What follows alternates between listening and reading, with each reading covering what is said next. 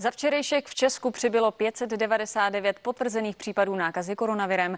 To je nejvíce za poslední 4 měsíce. Přestože reprodukční číslo R, které ukazuje, kolik dalších lidí jeden nemocný nakazí, mírně kleslo, část odborníků opět mluví o lockdownu a dokonce zmiňují konkrétní termín.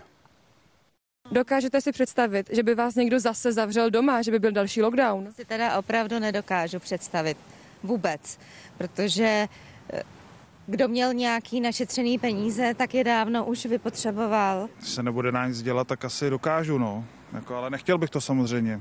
To si nedokážu představit, protože mně se líbí svět tak, jak je teď. Jo, klidně, rád. Nevadilo by vám to? Vůbec. Přestože počet nakažených postupně roste, Ústav zdravotnických informací a statistiky je zatím v klidu. Čísla jsou prý stále optimistická. Jsme ještě stále daleko od té hranice 75.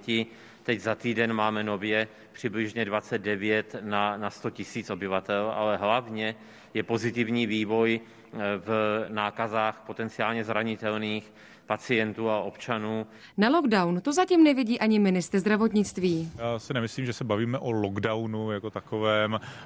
Bavíme se o nějakých režimových opatřeních, přísnějších režimových opatřeních, například v rámci hromadných akcí. Může být širší povinnost nošení ochrany dýchacích cest ve více prostorech, třeba v práci. Daleko skeptičtější je biolog Jaroslav Flegr. Chladnější počasí podle něj zažene lidi do vnitřních prostor, kde se nákaza šíří rychleji.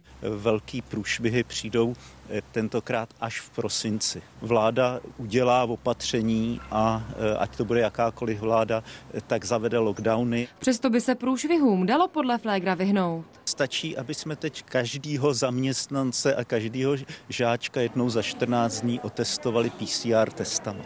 Šlo by to a skutečně by se ani v té zimě tady nerozjela epidemie.